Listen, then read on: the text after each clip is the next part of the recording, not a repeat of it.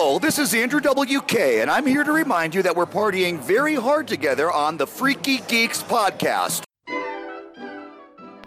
Hi, my name's Shane Smith, and I'm that time when you first got a blowjob, and the very first time a girl licked your balls, it tickled and you farted. oh, that's good. I thought you were going to talk about teepee blowjobs, but that's also. Yeah, Farting it's blowjobs embarrassing. is How do good. you recover from a fart? Just kidding. I know how, because it was me the whole time.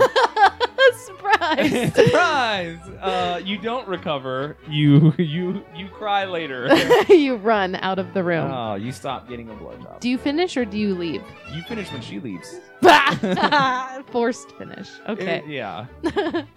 I am the sweat dripping down Lil Jon's balls in the hit song Get Low. Noel Cummings. Oh, that's a cool one. well, I mean, I guess that was Rachel, but Rachel Sean, but Yeah. now it's Noel Cummings. She wrote it. Okay. Well, Shout actually, out to your ghostwriter, Rachel Sean. I'm not afraid of him. I ain't afraid no ghostwriter. Oh my god. oh man, speaking of ghosts, Yeah. Today's episode rules. We're ta- we have two special guests, Andrea and Steven yes from an October evening. and we're super. It was so fun. I'll be real. At first, I was like, "Oh, I hope that they're not like awkward or sad or Yeah. or ti like you know like." Anything like us. so many things can go wrong, you guys. And then Yeah. we record in my bedroom, which is just like any grown woman in my bedroom is uncomfortable for sure. Yeah, there's just toys and sadness everywhere. Lack And of showering. It's Ugh. unreal. It's, I mean, this is all true facts. I can't dispute Yeah, any you of can't even get mad. But Andrea fucking crushed it. She was awesome. Steven is a, is amazing artist and so fun to talk to. Everyone's great. yeah, it was have a honestly. podcast. Yeah, that, I was literally just gonna say, where's their fucking podcast? They don't even need a podcast because they put on an amazing performance an October evening, which is like this variety show. We talk about it in the episode, but it's music and film and fashion and performance and it's where you should spend your money this Halloween season. Um, last year, I was in it, got to see it, and it blew my fucking mind, and I've been thinking about it ever since. Yeah, last year I was also in it.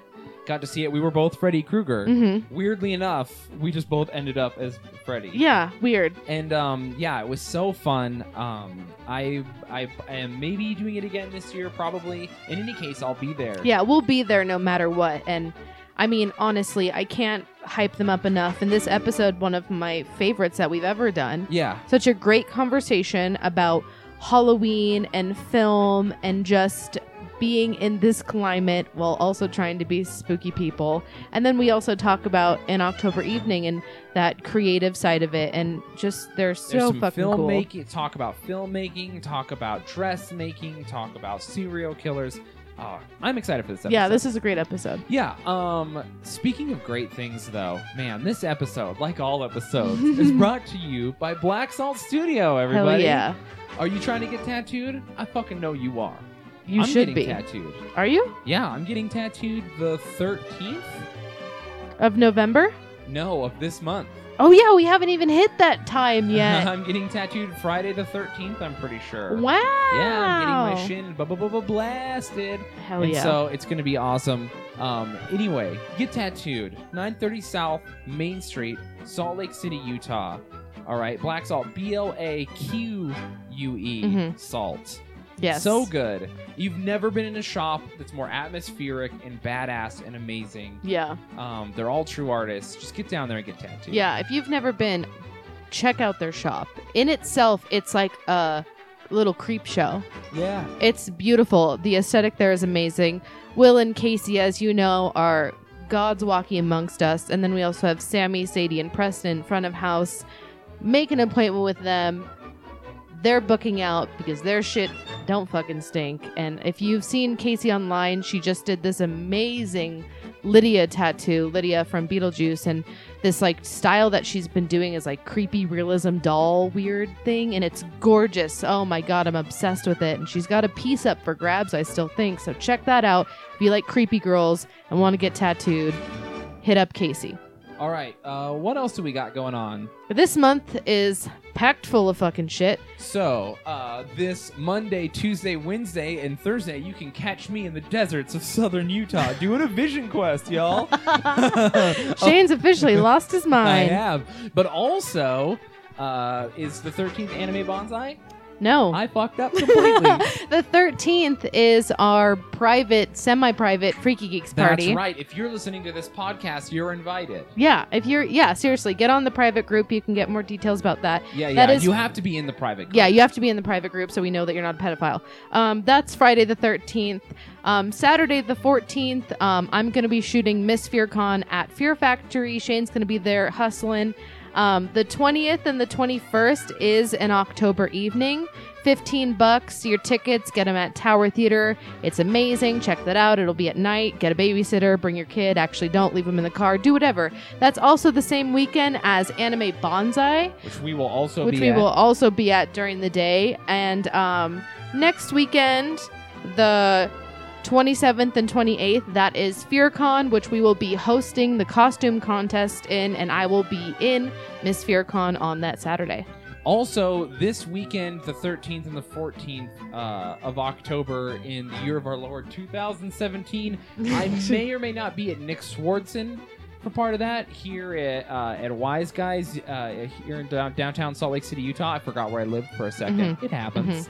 Um, so anyway, we have a lot going on this October. There is so much happening. Yeah, and potentially a show, Potentially our live show. Did we get a date locked down for that? potentially the 29th, the 29th. We need to get that figured out ASAP. potentially. the last Sunday of October, come get super spoopy with us because we're gonna have a worst Halloween costume contest. yeah, worst costume contest. Whatever your interpretation of the worst costume is. the garbage Avengers, whatever you want. the garbage Avengers, maybe uh something I don't even know. My credit score, yeah, that- anything. No, that's genuinely scary. I I know, but it's also garbage. In any case, uh, we've got a lot going on. Please reach out to us on the Facebook group, Freaky Geeks on Facebook. Just Yes. search us. It's a private group. Uh, let us know how you found us, obviously, through the podcast. Mhm. We have a lot of people who think it's a sex group, Yeah. and when they add us, they write in the "How did you find out about us?" They say "searched for freaks," Yeah. or they'll write "How did you find out about us?" and they'll just write "internet." Yeah, it's fun. It's a fun I time. know you're on the internet. Yeah, bitch, I- you you're can't here. Come in here to molest everybody. Yeah, I mean, which happens. It's a the fun thing about the Freaky Geeks group is that it also introduced us to this whole subculture of um, sex groups on Facebook. Yeah, they're real. And they start with the word freaky. So if you're into that, check it out. Freaky, insert where you're into, and then you'll find a private group. Freaky group. Bitches Atlanta, for instance. Freaky Jamaican girls. Freaky Bitches New York. I The mean- Freaky Bitches is a really popular It one. is. It is a big one. So check that out if you're into it. Um, but don't come to our group expecting that. You're not far off from what you'll get, but it is not always that. Oh, we should put in the group like, idiot assholes only. Yeah. And then that way people will know. Are you an idiot asshole? Yes or no? if no, not allowed. yeah, totally. Um Speaking of idiot assholes, thanks for Patreon, everybody. Yeah, Patreon has been going really well. Um, so many of you have donated, it means so much to us. We're making enough that we're probably going to be able to cover our rent for the next year already, and we're already planning on spending money on uh, a bunch of cool stuff. We're going to have shirts for you guys Yes. soon that you can buy now Yes. because of you. Yeah. We're also going to be sending out mail to you guys soon, so please keep a lookout for that. All of our first round of Patreon people who uh, supported us from like the very first week, we're going to go ahead and do something a little extra special for you. Mhm. And anyway, you guys all mean the world to us. Yeah, and it's patreon.com backslash freaky geeks. Yep. Find us there. A dollar will change our fucking lives. Thank you so much to everyone who has Yeah, donated. Please just you can it's you just make an account, log in, use your PayPal. If everyone gave us one dollar, this would be our job. And you would Mhm. probably be getting two episodes a week or more Yeah. and, and we it would be I don't know. Just thinking about it like freaks me out. I know. It's so amazing. So you guys mean the world to us. Thank you so much. Um, something we haven't asked you to do for a while, if while we're asking you to do things. Yeah, well, if we're you wanted to go review our podcast Yes. on iTunes, They updated the po- uh, iTunes and made the podcast app more easy to use, so you can write a review much easier. Mhm. Please go click on Freaky Geeks. If you've never written us a review on your iPhone or your computer, go write us a review in iTunes. It would mean the world to us. Or make a new account and write us another review yeah, being someone else. five star, Five star. five star only. Five star? Fuck your face. Whatever. It doesn't Yeah. matter. Give us five stars because you're an idiot asshole and we're idiot assholes too. Yeah, we lo- and we love and support each other. So yeah, that's pretty much. Uh, do we have anything else going on? Um, I'm potentially gonna do a um t-shirt fundraiser, like a Halloween t-shirt. Um, so that's probably gonna happen this week, and I'm just gonna throw that money back into creating more merch for us that we can have on hand. Um, I know I put merch out there, and then it like fell through because these people want a million dollars up front. Or they're like, yeah, we'll make your shirts and print them and send them, and then you get 50 cents. Yeah, the Shane Kills Love shirt. Yeah, that was a fucking nightmare. So I'm gonna do a Halloween shirt run. It'll be on like Teespring or it's like you. It's a temporary fundraiser. You pay the money and then they get the shirt. We just have to sell three and they print them and everyone's happy. Take that money, throw it into new designs so we can also simultaneously have the coffin logo shirt, Shane Kills Love, and some some other cool one. So Too yeah. real. Yeah, we'll basically be doing a limited edition October only Freaky Geek shirt that will have nothing really to do with Freaky Geeks, just be a cool, creepy design. Yeah. So, yeah. Oh man, I feel like we covered a lot. Yeah, welcome to an hour long intro and a two hour long episode. Yeah, it's gonna be so good though, guys. Thank you so much for listening. Thank you for supporting us on Patreon. Thank you for reviewing us. Thank you for just listen, making it this far into the intro. Yeah. To be real, Yeah. you guys mean the fucking world to us, and we love you. I'm feeling especially sappy today. Yeah, it's a be- it's been a beautiful day. It has been. All right, everyone. Fucking enjoy this episode all about an October evening. Hail fucking Satan. Hail Satan. What's with kids today, huh? No respect. You can't scare me anymore. Oh, you better speak up. Oh, must be my deaf ear. Kung Fu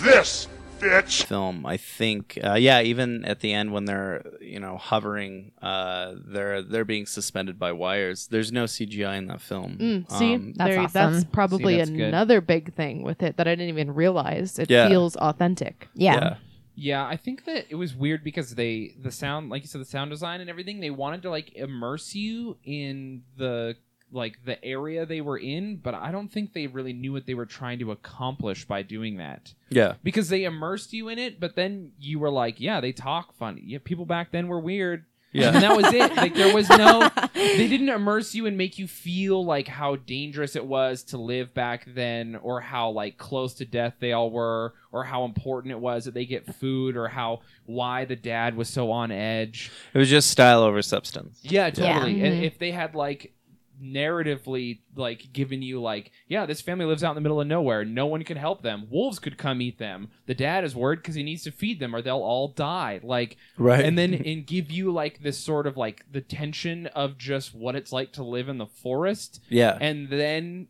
there's a witch also. Holy shit. But instead they were just like pilgrims talk funny y'all. And then also there was baby guacamole or whatever. Yeah, the baby guacamole in the Baby beginning of it. Yeah, that was pièce de resistance. yeah dude it, that does come at you pretty quick Yeah, Yeah, She's you're like, like, oh, I've oh, a baby," okay. and then she's like "Ugh." Ah! Like, oh my, that was a baby's penis. It's like 11 p.m. when you're tired, but you need that guacamole. You're just trying to make it as fast like I as have you to can. have it. Yeah. I'm craving it and need it now. Oh, by the way, I guess we should introduce you guys. Yeah, yeah, let's do it. Yeah, i didn't even know are we Are we going? are we actually recording or Noel, we're here. yeah. We're- this is how Shane pulls We've it on been me. here. Yeah. We uh, We've been here for a minute. when we t- he'll test the mics and I'll just be like reading Facebook shit, talking. talking. shit, and then it's recording, and I don't find out until I get that message from Then a coworker who's like, "So I heard you saying that Talking shit.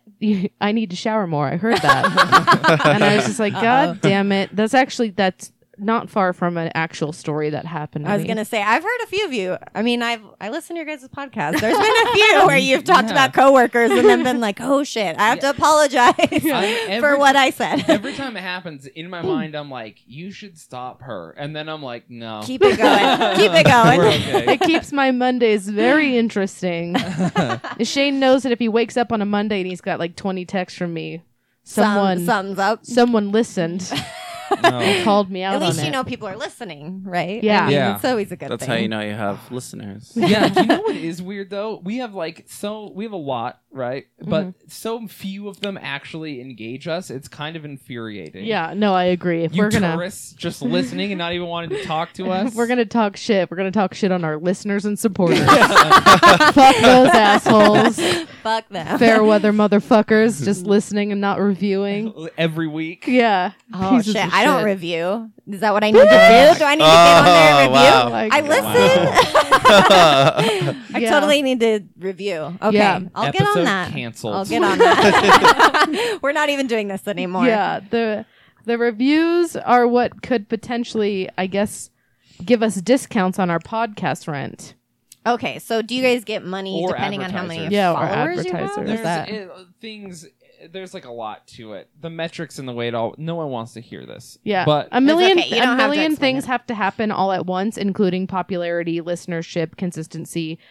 Just that's like two percent of the puzzle. And once those things all happen at once, iTunes will finally acknowledge that you're relevant and exist, Okay. and they might throw you in advertisers for like a Casper mattresses or Squarespace. Get and your Casper I mattress. need a Casper mattress. I need one, My too. futon is not becoming of a grown Shane, man. I was talking about this earlier. I sleep on a futon as well. Do you really? So but you're also not a grown man. I, I'm not a grown man. She's a grown woman. Do you sleep on it as a couch or as a bed? You know what? I'd probably prefer it more as a couch, but I have it as set as a bed. I do it halfway, so it's like a taco. and Oh, that's in perfect. I like that. I like that a lot. slowly dying in it. Oh, Sinking into the taco futon. Yeah. Okay, so we have to introduce. Yeah, uh, God people. damn it. Okay. Okay. Go ahead and introduce. So I'm Andrea Hansen, also known as Pretty Macabre. yourself. M- macabre. Macabre? Macabre. Mac- Mac- It's macabre. It's pronounced Macabre. macabre. Uh, my name is Stephen King Simmons. I am the founder of An October Evening, and uh, also I have a company called New Western Film. Woo. Hell yeah. Woo. Yeah. The most official people we've ever had on this podcast. yeah. Well, and we had a nine-time Jeopardy champion on. I mean, Oh, shit. pretty That's pretty cool. BMO can't sell for shit. the head of the Satanic chapter of Utah was. Oh, that's She- pretty. Oh, I that's that. pretty cool listened She too. did that the live episode. That with was cool. us. Yeah. So, um, but yeah, I mean, true. We, it's just, it's funny how every time we have a guest, they're more qualified than we are to be here. Oh yeah. And yet we're the ones with microphones. Well, talking about podcasting, I mean, it's kind of like putting on a show. There's like so many elements and so many things that go into it that no There's- one understands. There's been so many times where we've been completely outgunned. When we went to the AVNs, we were like standing there with our press passes in the press room, and like Vice News was next to Mm-hmm. us, and we were like, "Play it cool, Act like- act Play it cool. We're good. be professional. We didn't even bring a fucking pen and a notepad. No, we were literally That's yeah. just like, let us look at your tits. that was Freaky Geek goes to the AVNs. And we'll, yeah. we'll do it better next year. yeah. Woo. Yeah. I mean, faking it till we made it. That's for sure. You guys have made it. I, I feel mean, like. I, I doubt the AVNs listens to episodes, so I'll I'll uh you know lift the curtain for a second.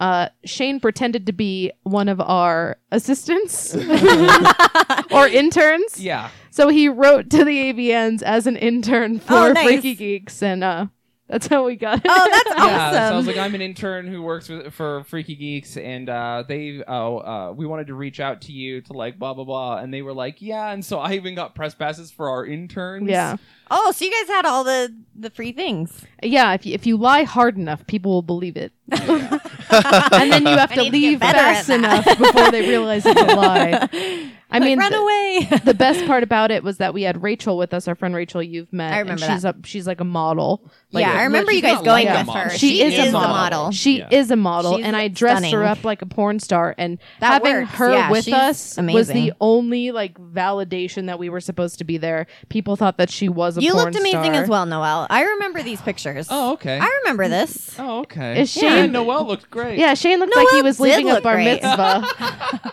fucking street magician I over look here. like a magician? you did look like a magician. Oh my Street god. magician. Every time I dress up. So we're here to talk about October, uh, and also what you guys go got going on, which we'll talk about later. But let's start with the general, like, uh, the generalness of October, I guess. Why do you think it appeals to people? Like, why is horror and like spookiness and October as a month seems to be like the most popular month next to Christmas, right? Mhm. Yeah. It's like it's like Black October and then fun Happy Christmas, Mhm. right? What do you think draws people to the other end of the spectrum? So People like to um, get scared. They like to get spooked. Um, they like to feel like they're in danger um, to a certain extent. You know, that's Mhm. why uh, there's so many haunted houses, like in Utah. You know, uh, th- we live in such a conservative state uh, that this is like their outlet once a year to where they can be creepy and weird and strange and. Uh,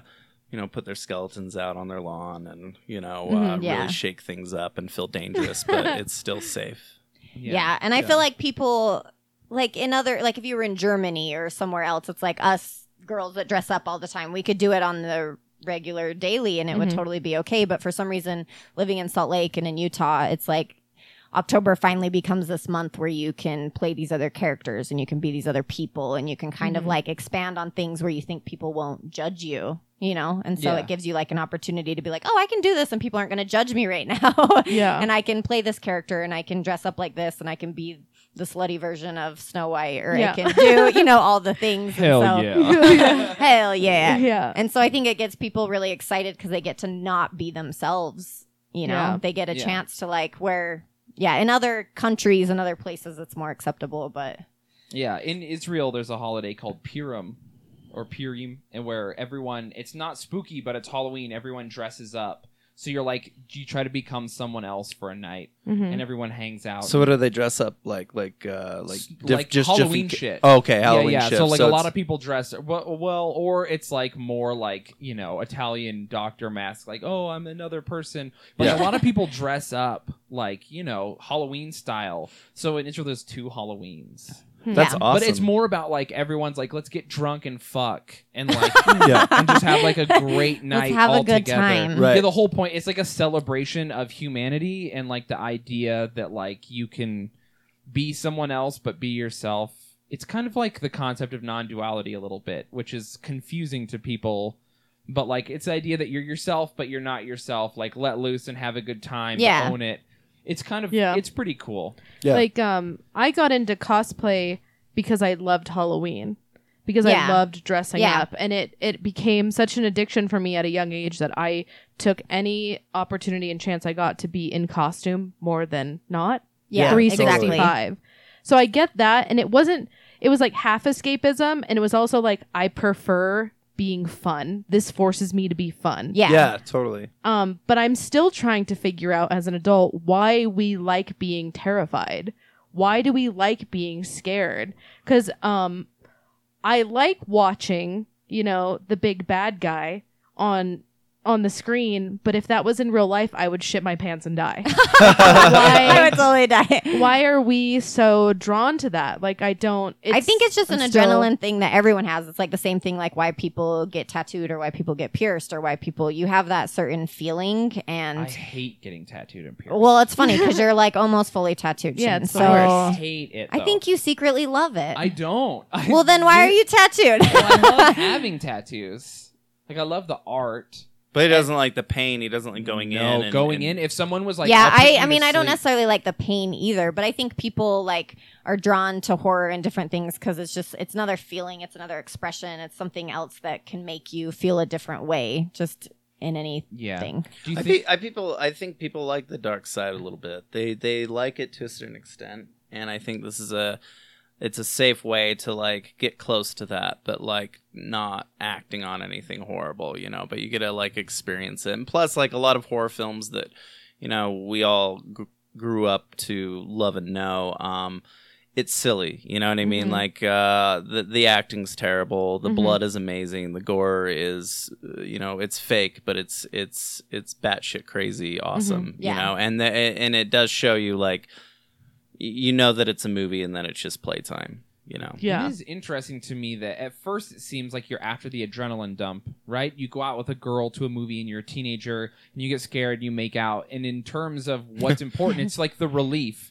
It's not the being scared, it's the relief right afterwards. You're like, I am safe. This fucking rules. Yeah. But as you get older, or as a lot of like me personally, like as you progress in your movie watching habits or your lifestyle, it's less about the adrenaline dump, and now like the villains are becoming the heroes. Yeah. like I genuinely love Freddy. When I see him, it makes me happy. Oh, I love Yeah. Freddy. No, Yeah, but- Freddy's but my Freddy's favorite. a- He's my favorite too. But it- He's an but- anomaly. But but uh, F- Freddy's a child molester. yeah, Yeah. that's I he's mean, a pedophile. details. So you saying that you love Freddy? I love Freddy as a He's, pedophile. he's, he's like a pedophile monster. No, isn't that crazy though? That we are just like he's kind of silly though. We'll let it go. yeah. yeah, I totally love him. I totally have a soft spot for Freddy. Freddy has his own rap that he does with like fucking the Fresh The- Prince. yeah, the, yeah, Yeah. And then the Fat Boys. Yep, And, and uh, and, then you're like, hey, he's a child molester.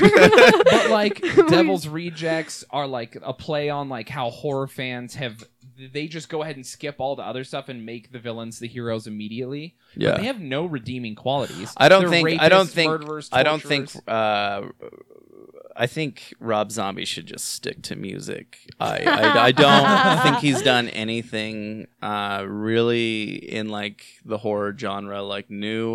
Uh, a lot of his movies, I just think are junk. It's like really? You didn't yeah, like they're- House of a Thousand They, Corpses? I it- all like all them. his scripts I remind me of House like a a, a Corpses. I ten loved page House of a Thousand script. Okay, and he gave it to everyone of this this Lucy ten page script, and he was just like, fill it in and say whatever you want. Like it, it's just a bunch of improv lines. Every other Mm. line. I is, don't know. I loved I'm gonna it. get I you, really you bitch, you motherfucking bitch. I'm gonna kill you, you bitch. I bitch. totally wanna go to that like house. that's that's I wanna like be- and I want that's to be like in that house. I a don't Rob know what Zombie about movie it, from start to finish. It's I uh, also love Rob Zombie though, so I maybe love- I'm just. I love, love, love Rob Zombie. Once he came into Lids at the mall here in Utah when I was working, I worked at the hat oh, store. it lids. he came in. He came in with his wife. Uh, Sheri and I was Moon Oh, Sheri like, Moon is such a babe. Yeah, she old- seems like she's batshit crazy. No, Yeah, she, she seems like She she's fucking totally awesome. gives I him, be like- her friend. teethy blowjob.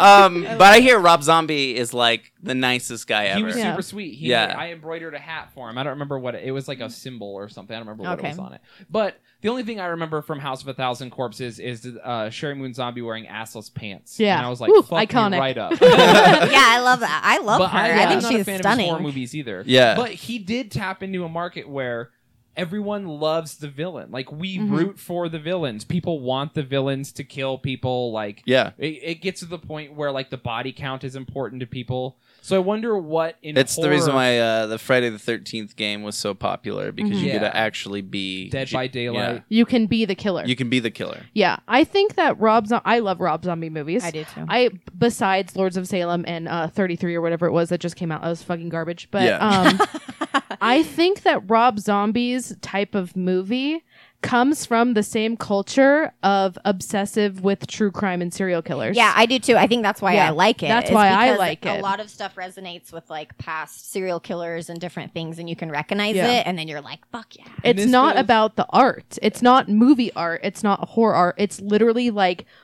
it's like a fan the Ed Gein fanboys Yeah, wrote a movie with Rob Zombie. Yeah. Yeah. And then you get House of and Thousand that Corpses. plays right into Exactly. the what happens to make someone go from I like horror because it scares me, it makes me feel alive to I enjoy reading about objectively evil people cutting other people apart. morbid. Yeah. I do have to say, House of a Thousand Corpses. That's that's a good horror film. Yeah. Uh, the color design on that is great. Uh, the acting is uh, it's it's even decent. But I think after that, I just couldn't get into that one is my anything else that he was- favorite. And he for sure. ruined fucking Halloween. Like, there's a reason why someone else is going back and rebooting Halloween because Yeah. But like, why didn't do we it need to continuously like reboot all of these old movies? It's like just leave them as it is I- and I- come up I with agree something with new. you. Like what? I I agree with you to some extent, but then like uh, one of my favorite movies, horror films of all time, is uh, The Gate, and uh, the main actor from Bill and Ted's Excellent Adventure, not Keanu, but the other guy, Mhm.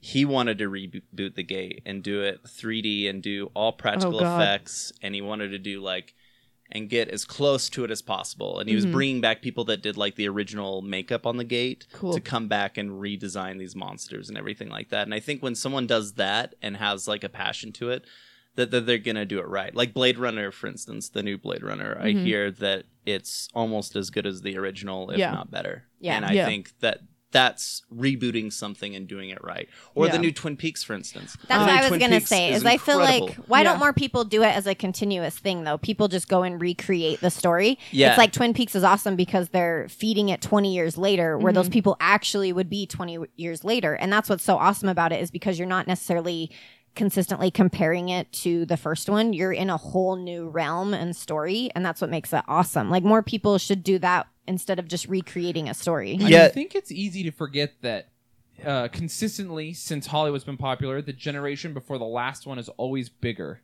So the generation before us is larger by like a sum of millions. Yeah. And so when you recreate it, it's not for us. That's it's for true. these new people. That's And true. that's why they I make could so see much money. And so, and then we get mad, and it's kind of like a sunk cost fallacy, where in your mind you're like, "Why did you remake it?" And you feel like you lost something. I know. I feel there like it almost ruins it, but There's see nothing to saying. be lost because if New they people never are seeing it, it. it never would have existed anyway. That's true. The And- original still exists. Yeah. It doesn't no go one away. was like, I'm not going to make a better second of this movie by rebooting it. I'm going to reboot it. Like there was no choice. They Mhm. just rebooted it. And Yeah. so Yeah. in our mind, we're offended by it. And like I totally get that, but Mhm. it's difficult to. That's true. Kinda to And I'm always surprised at how many people haven't seen originals of things. You know what I mean? Like Oh. people are like, "Oh, I've never seen that," and I'm like, "What? Like, Yeah. how have you Yeah, but never seen that?" I also Like, think these reboots, my though, and mind. remakes are bringing those audiences back to the original too. Yeah. because they're like, oh, there was an original that's to true. this, Then and they then have you go to back to that. see it. That's what I love. Um, the what?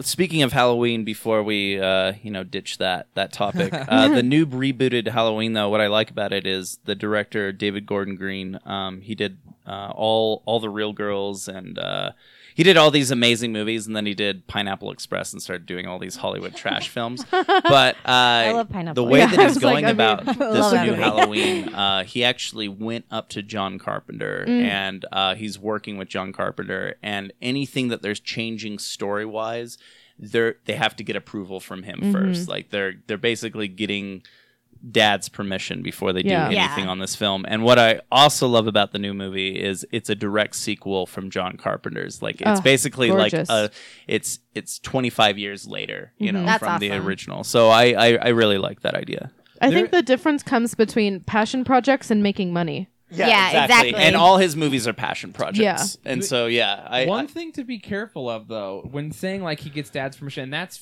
it's awesome. But sometimes that's the opposite of what you want. Take for instance George Lucas. Oh yeah. You do not want Uh, dad's permission. You get more Ewoks and more Get out of there. Yeah, get the fuck Jar. Jar More Binks. The less he has to do Motherfuckers. with any movie, the better it is. Well, I Yeah. think there was a reason why I think in Lucas's contract, uh, when he got paid off, was basically he had no say in anything Like, we're- we're done. anymore. You Yeah, have when to they were be doing cut the off sequels. at Yeah, this Yeah. point. which he'd already done by like giving the extended universe to book writers. Yeah. And then there was the, the whole uh the old republic he gave away too. So Yeah. there's so much now it's just unwieldy. It's out of his control completely. Thank God. yeah. Yeah. Um, a question for both of you guys, and I mean, I don't know, Shane. Do you do you guys do you watch Universal Monsters? Did you ever? Oh, I, that's that's my jam. Because they're rebooting them all. Yeah. right? And I am very indifferent about this. Um, so what the more I get into like the special effects scene, the more I realize no one has seen the Universal monsters, and that the only people who know who Bela Lugosi is are people who like the Smiths or Bauhaus. Yeah. And I'm like, uh, The you know, few like goth kids yeah, Salt Lake. yeah, just like the few, and they're like, you know, Boris Karloff, who, you know, and Yeah. it, and it fucking kills me, and it- that that's so precious to me, Yeah. and it the Universal monsters, um, specifically like Frankenstein and Mummy, like all the things that Boris Karloff did, I'm. It's so precious, and that's what got me to what I'm into now. And I'm almost like gatekeeping it so fucking hard that like the thought of people redoing, Redoing it, it, right like, now in this climate where they just shit on reboots, Yeah. it's Yeah. fucking ooh, it's like yeah, it's kind of irking me. scary for Well, sure. I, I would I would say that goes back to what Andrea was saying earlier. It's like uh,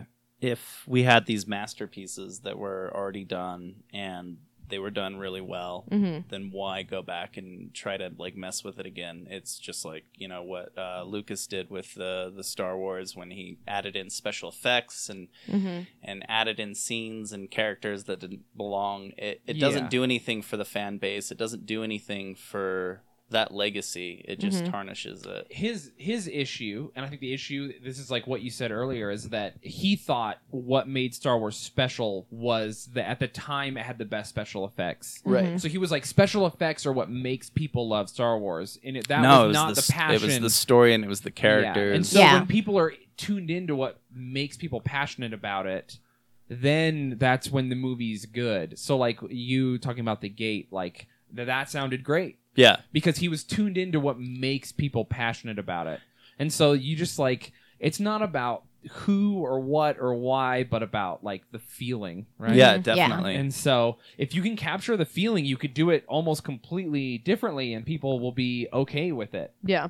Well, and that's what I wish more people would do. Is I feel like you get like me and Noelle being me being a costume designer, her doing cosplay. Like we get so inspired by these characters, and so like why can't you take these characters and inspire and come up with something new? Like why Mhm. does it always have to be a recopy, which ends up usually ruining the idea of it? Yeah. That's what's behind Yeah. it. It's like Yeah. you should be able to be inspired by this and recreate it into a whole different thing. But Mhm. unfortunately, that doesn't happen Yeah. very often. People don't like to do that. Yeah, Yeah. I I think of like beautiful reboots and I and I also think of every dress you've ever done, like your Freddy dress or your creature dress and it's completely inspired by and you can see the love and attention to detail and that it's in no way shape or form disrespecting yeah. but completely like a passion project to show appreciation for yeah. but a different vision and i i love that aspect of it Well, But that's what I'm really inspired by. So that's why it's easy for me to take those characters and like reinvent them in a way. And I love doing that. And,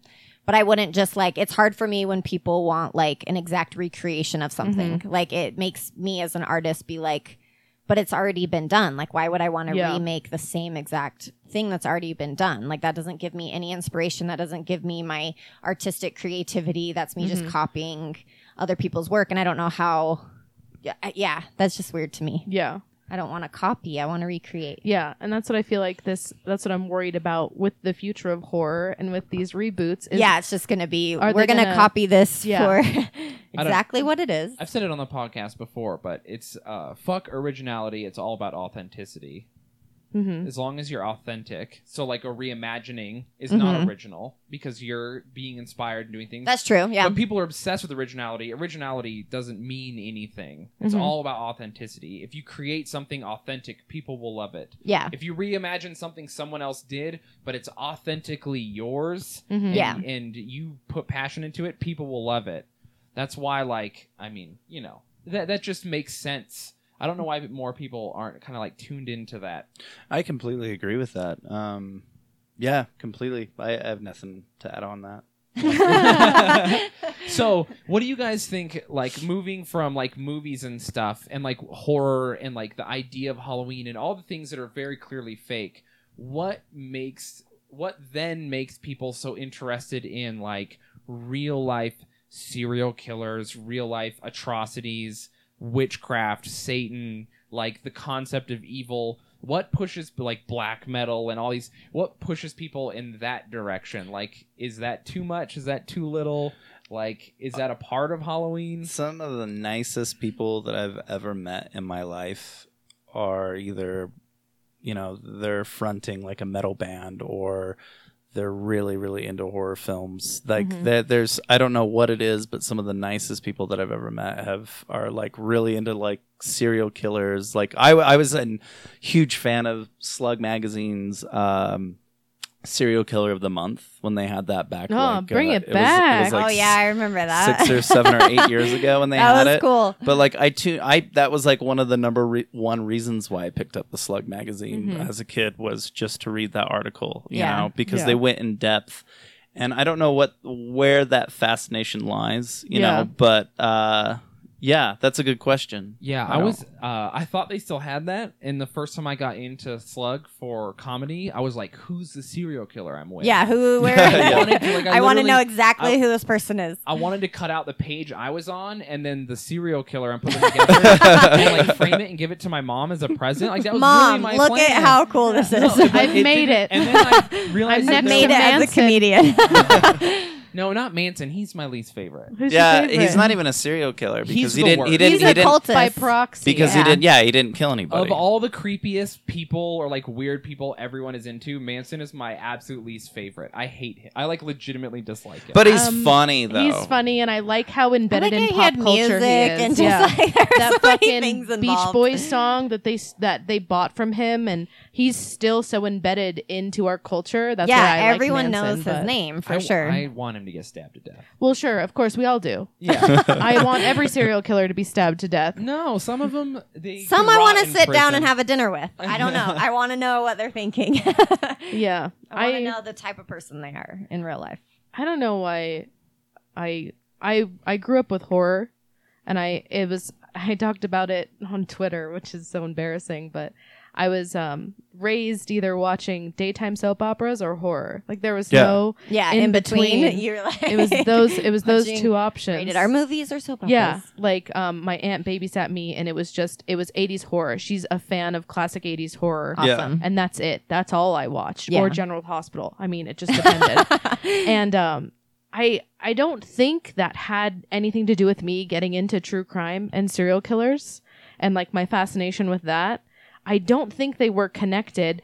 But then in the same time, I'm like, if I wasn't open to like the talk of gore and death, I don't think I would be okay with reading, um, you know, the Ed Gein bio doc. Oh, I like, love you Ed know, like I just don't think. Another pedophile yeah, that you love. those pedophiles. Shit, it's horrible, Well, but I mean- it's real life. but Ed Gein at the end of the day was just if he just had a little bit of Oh, arts and so crafts sweet, you time. know? yeah, you if he know? spent a little bit more time on his paintings. Yeah. if his mom just like took him to Michael's and was like, "But you can sew fabric and not Yeah, human you can flesh." sew- If how many All I want to people- do is sew human flesh, though. If they, how many people, if they just concentrated on their paintings, wouldn't have done anything bad? Like Hitler, Gein. yeah. There's There's, a so many list. There's a list of people. just like- Sometimes you need a little Look more at than George paint. Bush now. Everyone used to hate George Bush, but now you like see him like at his home doing a painting. Yeah. And you're like, wow, you're adorable. Where was this guy 10 years ago when you fucking Yeah. This may or may have not been involved in 9 11? Yeah. Yeah, we're a Oh, fan of conspiracy theories here. Oh, same, same. Um, but yeah, I don't. It's weird because I I don't think that the two are connected because I think you could be way into Halloween and put skeletons out in your front yard and then be completely horrified by true crime and serial killers. That's Yeah. very real. Like Yeah. it's more real. You know what I mean? More people are anti that. It's like, but what? I know. How do you I know get people there? who are like into serial killers, but are too cool for Halloween or Yeah. the holidays or horror movies. Like, oh, movies are lame, but like, and then they want to read. But they about want the real- killers and Situation. Yeah. yeah. It's like the same reason why when I was, you know, in seventh or eighth grade, I wanted to watch Faces of Death so bad because Oh, man. You, you know that morbid curiosity, and Yeah. then when you finally do and you see it up close, your stomach is just turning, and you feel like you have to take like a moral shower. You know, it's Yeah. uh, yeah, Yeah. I saw Faces of Death uh, when I was in the army, and I was like, I don't want to watch this because they were all watching it, and I was like trying not to watch it in the barracks. Girl, I'm It's, trying like, to close my 60 eyes. people all living together in the one area and they're watching it on this like little TV they had stolen from downstairs and I was trying not to watch it and then one guy was like is that a fucking bear and I was like okay I gotta see this one yeah, it was the dude at the candy bar yeah, yeah. trying to ugh. Have you? Uh, you there's also like another series called Traces of Death, and that shit is like Faces of Death on crack. Oh my god. And uh, when, haven't seen that. when when I was a kid, I was told that I couldn't watch it. You know, when I was in like Like, no. fifth or sixth grade. Yeah, so like I, clearly. I I that's all I wanted to watch. So Yeah, uh, I think when I was like 18 or 19, my girlfriend at the time bought me uh, Traces of Death, like the box set. Oh my and it was like it was even banned in Salt Lake City. Like you couldn't oh my buy it god. Get anywhere it. in Salt Lake City. Uh, and it's worth like 200, 250 bucks, but it just sits on my shelf. I never watch it because because I can't watch it Yeah, because it's it's fucking horrible. Yeah, disgusting. yeah. But yeah, I just love having it. I love owning it. You're like, I love Yeah, that I have it. Yeah, That's I- weird. I hate faces like that. Shit fucks me up, and I hate it. Yeah. I legitimately dislike. It it. makes my stomach turn. But if someone yeah. gave me a box out of it, I would be happy to put it on my shelf. yeah, Yeah. I don't know what it, it- Yeah. What is that though? I don't Yeah. get that. It's like this weird. weird. I think that, and just like you were saying, how the nicest people have been like fronting metal bands or way into horror. I think the closer you are to the eye of the storm, Yeah. like the on the mid, the onus, like the the center of the disgusting, the more self aware you are. Like I always find those are the nicest people. Like um. Yeah, the coolest, like least douchey guys in the military were always the guys that had jobs where they had to reach out and touch people or get close to people they were hurting. Um, same things like with you know horror and stuff. You talk to fighters, people who hurt people. They're always the nicest people. Yeah. it's really interesting. It's like in comedy. This is like a, a kind of an inside thing. But in comedy, they're always like the comedian who goes up and starts like telling everyone not to tell rape jokes, and they're like, "Rape is bad." You're like, "That guy's raping everybody." yeah, totally. It's a rapist. Oh, no, no, no, that's that's that's horrible. that's uh, that, that that's a good point. That's uh, not good. uh, no, I I uh, I kind of agree with that a little bit because like the, the people that are really into horror films, they can dissect what is right, what is wrong, you know, and they know better. Like some of the most intelligent, you know, some of my most intelligent like friends are into like horror films.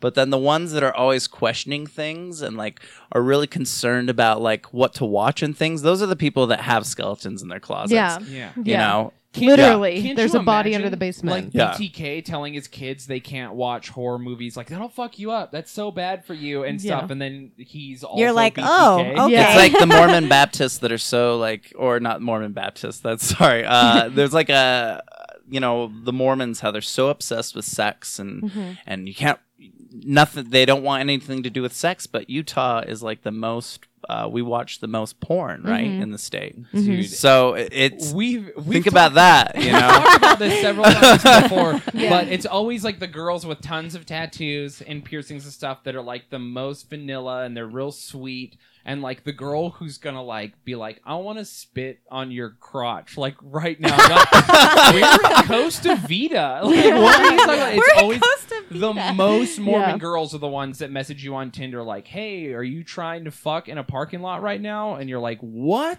Yeah. you, BYU is in your profile. yeah. This shit Yeah. is crazy. Yeah. That's funny. It's, wild. Yeah, it's this weird like I guess if you're into it, then y- there's no need to like dig deeper. You're not Yeah. questioning anything. But when you keep yourself away from it, just like with sex, which is a great, you know, kind of like symbolism to that.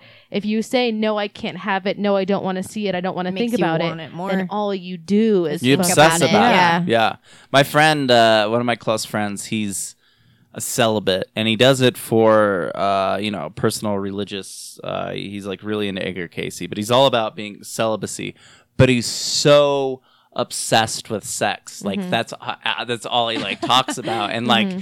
And it's just like, dude, you're not a celibate. Like he Like, wants to be a have monk so bad, but it's like, but it's like you can't really be a true celibate if that's constantly on your mind. Yeah. That's so And I would love to see what's on his cachet, you know. So computer. there- there's like a huge like uh this thing where like uh, fighters and boxers and soldiers they're like don't come before you fight like that's the whole idea don't have sex for yeah, yeah, I've heard, I've heard fight. that before. but that's like there's two schools of thought and then mostly that but that's a lie there's like a do you know who Max Baer is Mm-mm. one of the most famous boxers of all time in Horrible at sports. so in like the 20s Yeah, and 30s he was a famous boxer and he was Jewish I don't know if you know anything about the 20s and 30s but not a good time for Jewish people not a good time for anyone, I'd say. he was a boxer and he would wear the Star of David on his shorts. And even though he was Jewish and everyone hated him and like people would throw bricks and rocks at him and stuff, he would just beat the shit out of people and he was fucking rich. And he was best friends with this guy named Lewis Brown who was a black boxer who did the same thing. So they just ruled everything. They were like these badass guys everyone hated. But both of them were like, no, we fuck all the time.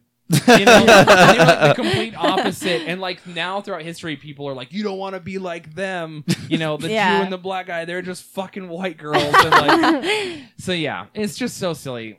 the the biggest uh the biggest example is every Republican who's ever been like gay marriage is bad, and then immediately they get caught blowing a guy in, In a bathroom, yeah, and like a truck stop That's Yeah. ridiculous. all the time. Or we just had in the news, I posted it in the group that senator who was like anti abortion, anti abortion, and then he was caught on a recording telling his mistress to get an abortion. Oh, yeah, yeah, paying fuck. for an abortion Yeah. too. Yeah. Like he- he, Fucking- was mm. paying for Jeez. That's abortion. ridiculous. Mm, delicious hot tea. oh man. you gotta, and so I guess the moral of the story is, uh, if you're if you're anti serial killer, you probably have a body under your basement. Yeah. Yeah. If you're not into horror For movies, I don't know about you, man. You're killing Yeah, you- people. Yeah.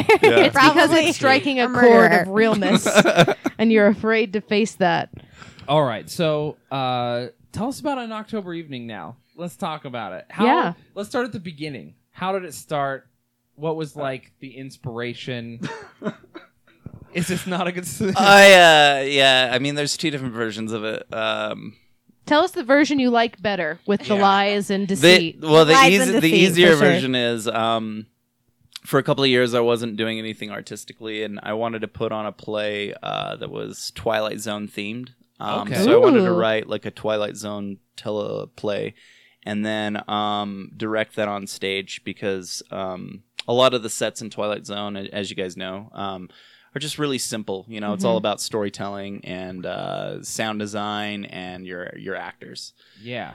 And um, I got really excited about that idea, and I went home and I was talking it over with my roommate at the time, Heather Math- Matheson. She was working on a fashion uh, show that was spacey. It was all like it had to deal with space, and so we were kind of like, uh, these things kind of connect together. Maybe we can collaborate. And um, after a couple of meetings, we noticed that our material wasn't going to jive well together, but we had the same drive to create something that was original and that Utah hasn't done yet, Mm-hmm. um, and that was kind of unique. And so we decided to do a multi art Halloween show. Um, we brought other friends together uh, that you know we uh, knew at the time, like uh, the band Ether uh, played uh, our first year, and we just brought in other people that really liked Halloween and had the same passion for uh, the fall season as us. So we brought them together. We we rented out a small theater in Trolley Square, and we sold out that you know our first night. And we didn't advertise anything on Hmm. it. It was just all word of mouth. And so we were like, this is pretty cool. So we decided to move the show to a bigger venue the next year, uh, which was the Masonic Temple, and it really, really does uh, work with well with the show because of the ambiance and like the feel Yeah, of Mhm. you know, absolutely. the Masonic Temple, and so we really liked that place. And we kind of stuck it there, and then uh, she left after the second year to go do pursue uh, fashion in New York, and I brought uh, Crystal on, and ever since then I've had you know co-hosts come and go, um, but Andrea uh, by far and so far has been uh, a great pleasure to work with, and she's been involved in the show, you know, uh, six seven years before then. It's my eighth year. Yeah, that's your eighth. Wow. This is your eighth year, but uh, she's been co-host for the past three. So. Nice. I mean, you won't say it, but I'll go ahead and say best co-host of all time. You know, Yeah. No, I'm just you. I don't know anyone else. Yeah, I, I, I mean, I, I would hate to say anything like that, No, but she's no, but she's I been a will. huge Yeah, yeah she's I will. Thank I'll you, Shane. she- she's been a huge pleasure to work with, and she gets it. Like uh, we're usually really on the same page, and I uh, I work really well with people that have a good attitude and uh, Mhm. don't get pissed off at stupid shit. Yeah. Yeah. That's always So- a plus. I, I Yeah. love that. That's Yeah. um I have uh I had like a same thing where I wanted I'm thinking about doing it soon, but I wanted to recreate uh reimagine Star Wars as like a comedy, Oh yeah, but I wanted it to be a play, but I wanted it to be like musical. So I wanted to like have aerial and dance numbers and Yeah. stuff. So there would be like parts that were dance and then it would like go back through into comedy. oh that's cool. So cool. it would be this. Uh, basically, the idea is that it would be like uh, a ballet that was funny, but it was Star Wars. It's a whole- I think that sounds amazing. We- I've Shane. never heard of a situation. ballet I'll be that in was on funny, it. but yeah, No, that- ex- that's good. Exactly. You have Yeah. Um, you haven't. Uh, years later, though, with that Twilight Zone idea, I actually did end up creating my own Twilight Zone uh, film for an October evening. And Hell that yeah. was uh, our sci-fi year, and so I finally did get to do that goal. Yeah, I I, I succeeded. yeah, that's my goal, amazing. so yeah. yeah, and and um, so we've been to October evening a few times. It's fucking awesome. Yeah. Thank Uh, you. Immediately, like I look, I talk about it all year. Mhm. Look forward to it, and I love like local art, and the concept of it is so so cool. Yeah, man, and the art scene in Salt Lake City is pretty cool. Mhm. I, I that's one thing that I really do like about Salt Lake City. Yeah. Yeah. Yeah, we have a, a weird uh, amount of people who are just excel in their art or their craft. Mhm. Like we just have like this crazy comedy scene, a crazy art scene. We have like snowboarding, skiing, foot like Yeah, even man. the football players here. Like Yeah. everyone is uh, excels at what they do here. It's like Yeah, an interesting definitely. culture yeah. Yeah. of people who just like push each other. I think. Yeah, and it's and it's so small too. Uh, it's affordable, so like getting things together is probably a lot easier than you know putting on a show like in New York or LA, like getting permits and things yeah, like that's always why I'm in Salt Lake. it's way easy. It's way easier to be creative and do the things you want to do here in Salt Lake compared to other areas. We've for sure. wanted a tour with the show. Um, that's been an idea Yeah, that always would on be the table. awesome. Um, Do you have a version of the show written that's permanent? Or that you would like Oh, to be permanent? Because no, I know it- you change every year. yeah. Yeah. we we never really want to go back to like old material ever. Mm-hmm. Um, we that's one thing that I'm very very adamant about every year is always keeping it fresh. Always uh, Mm-hmm.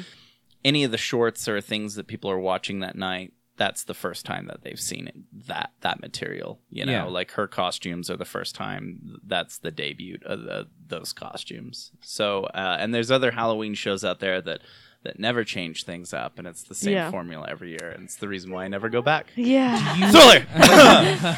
do you um so do you write all the skits and stuff? we we write. Uh, we get together five to six months before the show, and we get together over dinner and like wine and and horror films, and we just kind of write out uh, Oh, what God, themes. Just invite me. I know it's like my favorite night of the week. It's like, oh, we're making tacos. Yes, please, wine and tacos, and then we're gonna talk about horror things. Cool. Let's do yeah, this. and we just kind of dissect. Uh, you know, uh, if if there's something that she doesn't like, then we we we definitely talk in depth, and we will cut it if we both you know get on the same page. It's never like. Uh, if I if I think something is better than what she has to say, then I overwrite it because I'm the original founder. It's a it's a 50-50 thing. Be- Well, but so what's nice about us working together is I feel like we're definitely more in it for the creative, artistic, passionate side of it. It's not like, oh, like, are we going to make money off of this, or are who are we trying to please with this? It's really like about creating something new and having experiences for people and bringing something that's creative and entertaining. And so I think that's what's nice about us working together because we really feed off of each other and we really thrive off of ideas. Like if he says some, usually some of our best ideas have come from us disliking something. Like we'll be Yeah. like, I'll be like, Yeah, oh no, Steven. I do not like that idea. I've Yeah. done it 20 times. Like we're not doing that. And then we'll like sit and back and forth and then we'll come up with something that was so amazing that like we haven't done yet. And we're like, oh my God, like I'm so glad we didn't stick with that original idea because we just came up with something that's so much better, Do you know? do you have a favorite idea or a favorite skit or concept that you've done? Um, I really liked last year's '80s theme, Mm-hmm. uh, and I think that also caught on because uh, FearCon's doing that this year. Yeah. Um, but um, that was one of my favorite favorite years. I think. Uh, in our third year, and that didn't really have a theme. It was just what we did with the show. Uh, we brought like.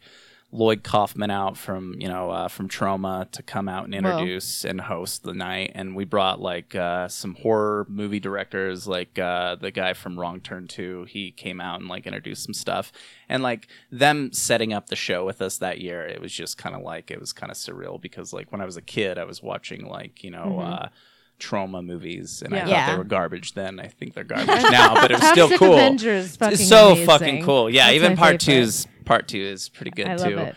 But um, working with Andrea though, like this is the first year I've always wanted to do a darker theme and make the show just dark and uh, not have jokes and not have it be fluffy. And she's the first co-host to actually allow that to happen. So I appreciate Amazing. that. I can't. I can't wait for it. I always tell people, Like I I work with a bunch of girls who are like, yeah, we're gonna go to Thriller. I'm like, fuck. No offense to Thriller. I'm like, Yeah. fuck it. Have you seen it before? Yes, then don't go. Yeah, because it's the same to- thing every year. yeah. Like I love, I love the show, and I, I wish because I think the skits that they do are funny for what they are. Mm-hmm. But like, even comedians, you know, they write new material over time. Yeah. you know, uh, you can't just stick to your best of. Yeah. you can't be a Ringo Starr. You know, and- Yeah. and just stick to. Yeah. Yeah. And what you guys do in October evening is such a variety show. It is the most bang for your buck. You guys should be charging so much more than you do. I appreciate that you don't because it's you it's again a passion project. It's for the art. You guys Yeah. love what you do and yeah, and that's we want everyone to be able to come. Like Yeah. we, We- want. Well, sorry. Go ahead. Finish. I didn't want. Got it. No, no. I, I, I just wanted to say like uh, we usually we used to just charge ten, and for the longest time I was like really adamant like we can't charge any more than ten dollars. Oh yeah, I talked him up to fifteen for sure. Yeah, but fifteen Should was be a smart. It, it sh- should be at like yeah, because it's all out of pocket. Everything that we do is out of pocket, and uh, you know we we we upped it to fifteen so we could actually pay artists. You know, Yeah. Yeah. um, and the and the makeup department and things like that. It because means a lot to me that so many people come to us and want to be a part of the show. And it's like we all like just like Stephen was saying like we start several several months in advance. And it's like we dedicate almost our lives for this. And we we ruin friendships and relationships and things because we're so committed to this show because we want to produce something that's so amazing and artistic. And it's like for people to like so many people like put so much into this show and then it's like we only charge 15 bucks it's like come to the fucking Yeah. show you know No, it's totally. like you get Yeah. a mix if you're a film guy or a performance person or you know like depending on what you really like there's a little bit of everything for you in the show and it's such a good time and we have all these amazing local artists that put so much time and effort into it it's like 15 bucks like Mhm. that's nothing like It's- that's Yeah. nothing Yeah, it's unbelievable and I mean, isn't that just the price you pay to be an artist? yeah Yeah. It's just, Oh, yeah. you know, I know when she said ruining friendships and relationships, you looked Whew. right at me. Too real. I have Welcome. sacrificed a lot Yeah. to be, get paid not very much to do art. Yeah, So- and that that's like it's it's funny because I I feel like I'm semi successful for being in Salt Lake and like what I do and I'm very very fortunate, but it's like I I don't make a lot of money. I don't, you know, I do it because I love Mhm. doing it and I want to support all the different dance and like fields, cosplay, everything. I want to support it and be a part of it and it means a lot to me that people are able to be creative and do this sort of thing. So for me being a poor artist, it's worth it in the end when I get to see someone dressed up and I get to see the photos and I get Mhm. to see the aftermath of it. It like means so much Yeah. to me. It's like cool, like I can barely afford gas in my car, but like look at what we just created Yeah. and it The- means so much to me. the meaning of life is how you make people feel and how people make you feel. Yeah. the money you'll be old one day and the money will be gone and have Yeah. meant nothing but what you did will count for something exactly. Yeah, and I mean that's also coming from two people who wish that they could fucking Scrooge McDuck dive into a pile of money. but Me too. I, know, I very well wish I that. wish that was my reality, but That I sounds mean- awesome, but then like I grew up and just thinking about that, that is dangerous. Diving headfirst into a pile of gold. Mm-hmm. you will even- die. like gold I don't coins. even like diving headfirst into water. yeah. yeah. So, um, as far as like the concepts go, is there a concept or, like is there, have you ever had an idea that was like super shut down that you couldn't ever do? uh, the doing a dark year has always been That's the just the idea one. that has been shut down because like uh, people seem to think that an audience really can't like they want the good and the bad you know Mhm. uh, mix they that's why people love haunted mansion is because it's goofy but it's also scary at the same time Mhm. Yeah. and so every every co-host has always been i don't know afraid of certain acts that i want to put on you know what i mean or Mhm. uh, certain things that i want to do because i've gotten us in trouble a couple of times over the years uh, Oh, Like with what? Please give Yeah. us an example. uh, well um there was one year I think yeah, this was our third year for Masonic Temple. We had the band called Vile Blue Shades uh, close out the show, and um, they gave me a DVD, and it was called Holy Mountain. And I know Holy Mountain, but uh, he was like, "Play this in back of us," and I was like, "Are you sure?" And he's like, "Yeah." And if anyone has ever seen Holy Mountain, like the first like 10 seconds into the movie, uh, Jesus is smoking a huge blunt with like uh, Cool. a small uh, a, a dwarf with no legs. Oh. and uh like that's like the beginning of the movie. But then you you take that and you put that on like you know a 30 foot screen you know in front of everybody. And it, it kind of tends to be a little bit more offensive. But that's not the thing that almost got us kicked out. It was they just kept drinking and drinking and drinking on stage and we're not even supposed to have food or you know water Oh. you know uh, in the auditorium and towards the end they were just having like beer cans just like basically bashing against their heads and stuff like that Oh. they just wanted to cause as much much ruckus as possible and then uh, the last year that we had them uh, they got in a fight actually on A stage physical fist fight? yeah, like they they were wanting to fight each other on uh, the fifth anniversary of the show, and the lead singer ended up uh, after right as the show wrapped, he disappeared, and everyone was like, "Where did he go?" And I I thought the show was a success because everyone had a good time, but I went back to my house and it was fucking creepy. I turned on the light and he was just sitting in my chair. No. and he, yeah, and he, was, and he was like, he was like, Weird. sorry, sorry, I ruined your show, man. God. yeah. And then, um, yeah, but there's been times where we've almost gotten in trouble. Oh, there was one year where one of the bands, uh, before they went on, they were like, "We got a surprise for you, buddy." Oh no. And I was like, "Oh, cool, man! Yeah, I can't wait to see Get that." it? oh no. And uh, he, he goes on, and there's this girl singing with him the whole time, and then suddenly she just starts taking off clothing one by one, one Oh by my one. God. And I'm like, you guys are fucking idiots. Like, we don't have, uh, you know, a stripping license. We Yeah. can get fined for this. We're in Plus Utah. We're, plus, we're yeah, like, we're in Utah. We're at we're the like, Masonic it's- Temple. yeah, we're at We're- the Masonic Temple, and there's families here, and Yeah. She just kept taking more and more clothes off, and I was like, she's gonna get, stri- she's gonna strip down, and she did. She stripped down completely naked into pasties, and uh, I almost shut off all the lights, but I didn't because I thought that that would bring more attention. yeah, to the then people would talk about it more. Exactly. Yeah. So I was like, oh, let's just let it go. But then my grandma came up to me afterwards and she goes, she goes, that was a really good show, Steven. I was gonna get a five dollar bill out for that stripper that you had. Oh, man, That's amazing. Yeah. That's amazing. So Hell yeah, grandma. That's so funny. Yeah, I'm excited to see what you guys do this year because I, I heard that you wanted to do something a little darker, Mhm. which is what, as a fan of what you guys do and someone who wishes this community would give me that. Yeah. you know what I mean? Like, I I feel like we've had so much not not you guys, but all the other shit that's happening around us as far as like Halloween inspired things go. It's all hokey. yeah. Yeah, know well, I it's one of those things you have to battle because it's like, okay, is it family friendly? Are Fuck family kids in- You know what I mean? I mean, Yeah, Steven we're- are definitely like, well, It's this a rated. is definitely more of an adult show. It's if an adult you would let your kid watch a rated R movie, then go ahead and bring them. Yeah. You know, and but yeah, it's definitely we like. There's a lot of stuff for kids to do during Halloween. There's not a lot of stuff You for take adults them to to, the do fucking as pumpkin Halloween. patch. Yeah. Don't come to our show and then, then you got walk out and say, at Lagoon. You have all the Yeah. things. Yeah.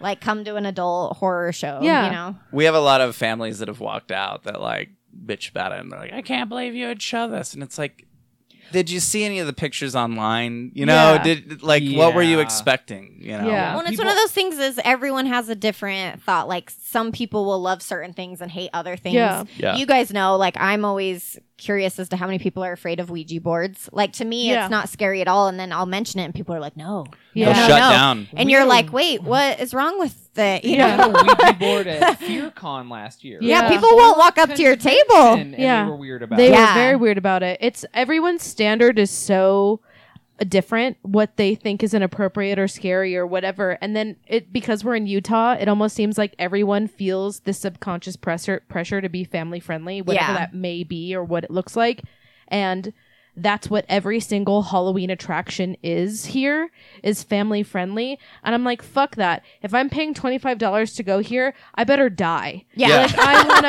I better you know have a what I fucking mean? Go- experience. go to this better Asylum- be. asylum 40 now uh 49 out in tooele is like one of my favorite haunted houses i go to well not this year because i've been so fucking busy but um I We'll usually go, go, to. We'll I, go. we I usually go to like 15 haunted houses and there is 15 haunted houses in Utah. Yeah, it's Uh, crazy. Um, and Asylum 49 is my favorite because when you go there, you don't feel safe. It, uh, you have to sign a waiver to where they can do the full contact thing. Mm-hmm. But the way they grab you and the way that they throw you and shove you into a dark room, it's a 45 minute haunt. You can be there for three hours. Oh my god. Yeah, so they they'll they will lock you into a closet for like 45 minutes to a half an hour. You can beg, you can scream, you can swear at them, say that you you're going to sue them when you go out. You signed a waiver, so you can't Yeah. really do a goddamn thing. So you can't Yeah. do that. yeah, and they don't care. They don't they don't care. And uh I actually filmed my new short out there at the asylum uh, this year for an October evening, and that's for a short called Night Terror, which is about a woman that uh, wakes up in a night terror, and it's this continuous loop. Whoa.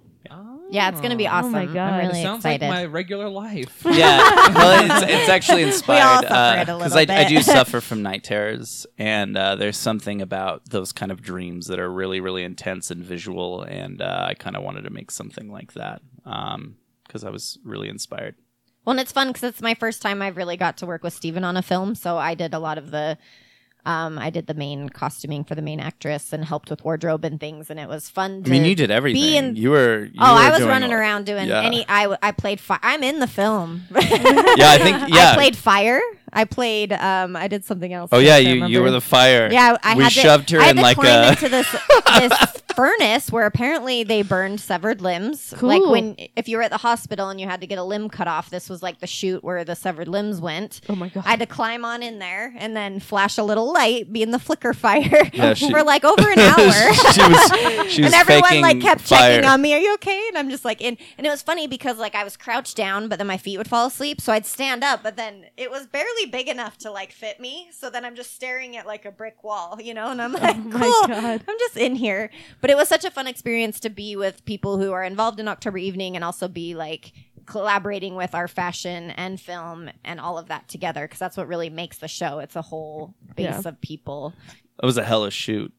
It was a hellish shoot. Yeah, like my cinematographer, uh, Connor, he uh, actually had to take like a week off of everything afterwards. He he uh, like he took a week off of work and everything because it just wore him out. Um, I, and that gave me like a two day hangover. Well, and it's crazy. Like, Like, that's what it felt like. at being at the asylum, I don't know if you guys know, but half of it is a haunted house and half of it is an actual hospital Yeah, we, asylum. uh, we watched the Ghost Adventures episode there Okay. for research. Yeah. So we Yeah. filmed on the Research. go uh, the the, the, hospital. the ghost adventure Yeah. side. Yeah. yeah, the Ghost Adventure side. Uh, that's like I took all the rooms that they said were like the most like possessed and Mm-hmm. like uh, this is where the worst shit went down, and I was like, great, this is where this scene goes Yeah. into Yeah. place. Yeah, But it's funny because people on set definitely had experiences, but Yeah. like me and you, like I didn't have any. I didn't have any. I tried to walk around by myself in the dark to have an experience, and I still didn't have an Noelle experience. and I talk about it all the time. We're like the more it's uh the more you want it, the less it's gonna happen. It's Yeah. like a 16 year old who needs to lose his virginity and he's a junior in high school. The more you want it, the less the Yeah. chance It's of just it not gonna Yeah. happen. It's not yeah, happening. the, Yeah. the ghosts are just like, I don't want to deal with you. Yeah. Yeah.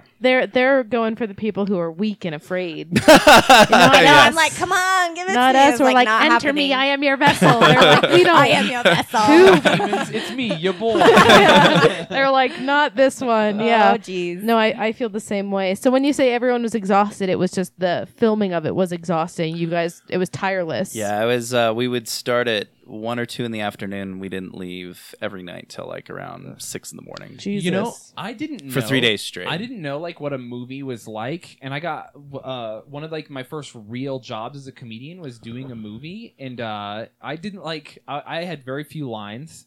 And it was like wildly exhausting. Yeah. like I did not understand. Like you're gonna do it over and over again, like 90 times, and you're gonna film from all these different ways, and people are gonna mess up, and you're gonna have to stand there and be tired. Like it Yeah. was exhausting. Yeah, And I, I just did like two days of filming in like a restaurant in Provo or something. And it was just like, it killed. Yeah, I think uh, what's important is to keep your staff and people happy, and uh, just make sure that everyone's fed, and you know, uh, there's no drama on set. And you know? I was trying to, and it was funny too. I can't imagine trying to like be spooky for yeah, days. I mean, uh, it, Well, and was, our it was hard. main actress is fucking awesome because she Yeah. had to definitely get into some dark headspace to do some of this filming, and she yeah, Julia was still Faye- in the best spirits like the whole shoot. She was the only one that didn't complain uh, at all. We're all like, Uh, Yeah. yeah, yeah. And I flew her out from California just to be in the film, and she only came out for three days. And then as soon Yeah, as she came her- out her just three days were up, she she got right back on a plane and left. Wow. Uh, yeah, she was she was really really dedicated, and we're always in communication, like uh, about she- the edit of the short. Will she be at an October evening? No, because uh, she's she's really busy right now, but. um when she comes out, I'm gonna give her like her own private screen. But honestly, she's been a part of the show for several years. She's modeled for me in my runway show several years, and she was also in Black Balloon, another short Steven and I did together. Um, how many uh, years ago was that? Four or That five? was five years ago. Five years ago? That was a carnival. Um, it was like a actually Night Terror is like a sequel to Black Balloon because it's like a it's like a surreal dream. You know, uh, I wanted to make kind of like a dark Fellini um, horror film for an October evening one year, so that's where Black Balloon came out of. It was basically um, when I was a kid. I was ten, and uh, my mom decorated my whole room with clown shit, and I got this uh, flu one year, and it was like 104. Uh, I had like 104, and I was hallucinating, and I remember looking around the room, and the clowns. So I've got allergies. You're the clowns were uh, just moving, and I was like. Holy shit! And it freaked me out so bad that I took everything that was clown oriented off the wall the next day and I just shoved it under my bed. And, uh, that is also in the movie. A little boy is um he uh oh I know what it is. It's the cats. Oh no! I did that and then I did that. Um uh We have cats in the yeah, yeah. yeah, so uh with yeah, with Black Balloon anyway, uh that's a scene in the movie. Uh a little boy wakes up in his room and he sees a clown and he's he's waving back and forth. Ugh, yikes. Yeah. yeah, You there's guys- some creepy shit. You guys make me want to make a horror a horror short so badly. They're I've so much wanted fun. To dabble in it, but um, I do funny stuff. But I've ne- I want to do something where like I do some- funny something stuff. bad happens to someone. Well, Yeah. you can always you can always put comedy in in horror. A lot of my stuff actually has comedy. Like uh, there's only few Steven's stuff things. is actually really like a dark, a very dark comedy. it's Um, really funny, but only certain people can really appreciate I, I'm- it. Yeah. We're actually working on. Well, I'm writing something now that's basically like a a little bit of a. it- um, a narrative storytelling where I tell a story drunk history style almost. oh yeah. Oh, then nice. we recreate um the story of serial killers. Oh cool. without pulling any punches. Like Yeah. try to make it like tell the you know about all the grossest, nastiest, craziest stuff they do. But I'm going to like uh firstly it's supposed to be low budget. It's the whole point of it. So Yeah. it's going to be like s- um pseudo set in reality but like with like a weird modern backdrop over it so like if kids were pretending to be the serial killers and playing pretend oh right. and then all the genders are swapped oh, Oh, cool. nice. That's so, really cool. Like, we're the first one I we're gonna do is swapping. H. H. Holmes, and Noelle's gonna be H. H. Holmes. Yeah. oh, That's awesome. that's fucking A bowler cap and a awesome. mustache, I love it. And then all of her lovers will be men that she murders, and I it'll be love great. that. So That's we're- you awesome. know, we're planning that right now, but I like it's the I like the gender swap. I love gender Yeah, swapping yeah. too. I do so that. Yeah, it should be pretty fun. And then we already have we I've had so many girls approach me that heard about the project and be like, I really want to be Ed Gein or like I Yeah.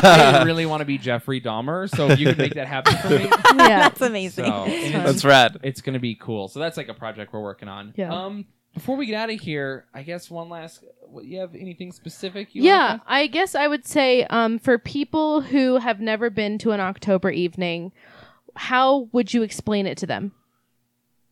So it's a multi art Halloween show. We feature local film, local fashion, um, live music, and performances. So I feel like it fits quite a big variety of things. Like, no matter who you are, there's something in there that you're going to really enjoy that's going to be something that's up your alley. Um, it's a very mixed show, all Halloween. Yeah, it's it's like a mixed variety show. Um, it's a very very cult show. Um, if if you're wanting to go to like a, I don't know, to see like something flashy or anything, it's like the opposite of that. it's like I don't know. uh, I got a little flash. it's uh, there's uh, I, I It don't know. pretty There's flashy. There's a little we flash. we uh I don't know. There's I, some I look at it as like I don't know how I look at it. But also just um, being at the Masonic Temple and the whole vibe and the way we decorate and the way we kind of like theme it all together. It's definitely an experience. I think that's Yeah, why it's we more of an experience. at the Masonic Temple. Um, it really fits for watching film as well as live performance and kind of being fully integrated into a whole experience rather than just going to like a Halloween convention or Mhm. like something like that. Like it's definitely people get creeped out by the Masonic Temple. It's such a cool building to go into. Um If the whole sit, theater in itself is beautiful and we Mhm. always, you know, decorate and make it towards the theme and you get to experience film and live performance and music and it's such it's just an, a full experience all on its own. if, if you're sick of like haunted houses and sick of going to see Thriller, play the same thing every year. Come to an October evening, and we'll we'll treat you right. Yeah. The Hell twentieth, yeah. the twenty first. All right, last question. We'll start with Andrea. 'Kay. We'll move over. Um, how if you could do any project, like time, money, none of it matters, what would you do artistically? I would work on big films. What but what big film would you make? I mean, I don't know. Just I just work on anyone's big film? Yeah, I want to be a part of a film where I can customize and rec- like create the full costume design. Not where it's like wardrobe styling, but where I actually get to create characters that don't exist and I get to actually Hmm. create full costuming huge production type stuff. Like I want full sets and full, you know, Mhm. like a lot of the stuff I do is just even when I shoot my designs it's usually just studio shots. Like I don't Mhm. have sets or things like that. You know, I want the full production. Yeah, that sounds. I mean, I want that. Yeah. I'm not even interested in Yeah, that like, much. That sounds that's what I want. amazing. It is amazing. Um, for me, uh, I'm my passion project that I've always wanted to do ever since I was a kid. I'm actually uh, working on that uh, for next year for 2018 uh, for my first feature, and I can't really talk about the details. Oh, I want to talk about the, it. the project is, but it, it is a horror film and it is a remake, but it's not what you expect. Cool. Yeah, it's so much su- surprise Noelle, and suspense. If I could do anything, Yeah.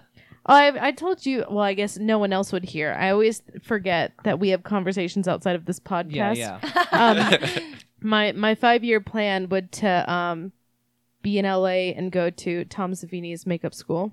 oh, that'd be Nice. awesome. That's what I want to do. I I want to, in my perfect world, I would just make monsters. I Yeah. wouldn't have a real job. I I, love would just monsters. make monsters. That'd That's be rad. amazing. that would Yeah. be my dream. What about you, Shane? Oh, it would be to do this podcast. You Oh, fucking fuck asshole. you. Fuck you. Don't even say it. Not Nope. even one Oh, second. jeez. Nope. I- No, um, I am very lucky in that I get to live my passion project all the time. I mean, I filmed uh, an hour special. I've done.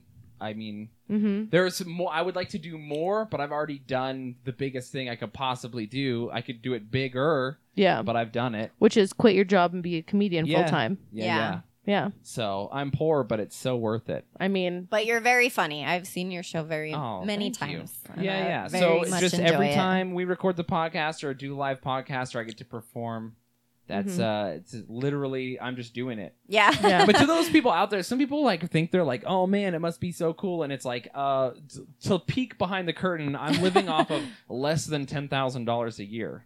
oh, Yeah. me too.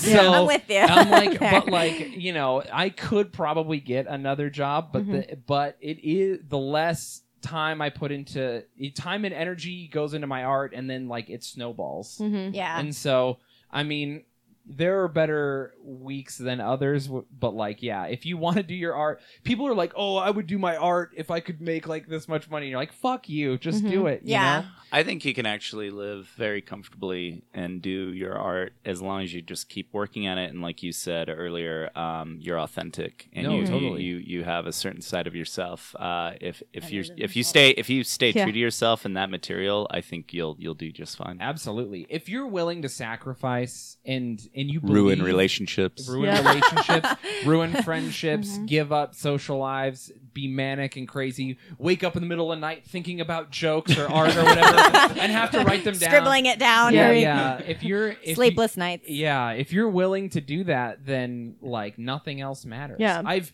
I never think about I, I I never think about anything else. It, my friend sent me a text the other night, and he was like uh, talking to me about my set that night, and I was like, "Fuck, I just want to be better because I messed something up." And he was like, "At life or comedy?" And I was like, "At comedy." the rest of my life. Who can cares fuck about itself. life? Yeah.